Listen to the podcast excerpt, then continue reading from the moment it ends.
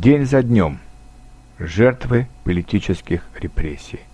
31 октября 2012 года. Вчера в России был День памяти жертв политических репрессий. Люди собирались на Лубянке, бывшей площади Дзержинского, где находилось здание КГБ, а сейчас находится здание ФСБ, и зачитывали длинные списки фамилий погибших в годы репрессий людей.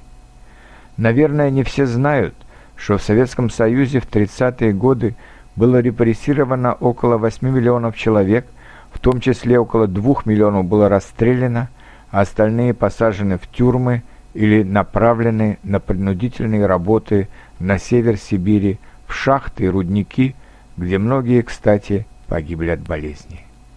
Это только люди, о которых известно что-то по документам, но я думаю, что еще несколько миллионов погибло в результате коллективизации и последующего за ней голода. Например, оба моих деда пострадали. Один за то, что у него была мельница, а следовательно он был богатым крестьянином, а значит потенциальным врагом советской власти. А другой дед пострадал только за то, что он был поляком, а не русским, и по тоталитарной теории – опять мог быть потенциальным врагом советской власти. Слава Богу, что они не были расстреляны, а только высланы. И слава Богу, не в Сибирь, а только в Среднюю Азию. Спасибо за это великому Сталину. А то бы, если бы расстреляли моих родственников, и я бы не появился.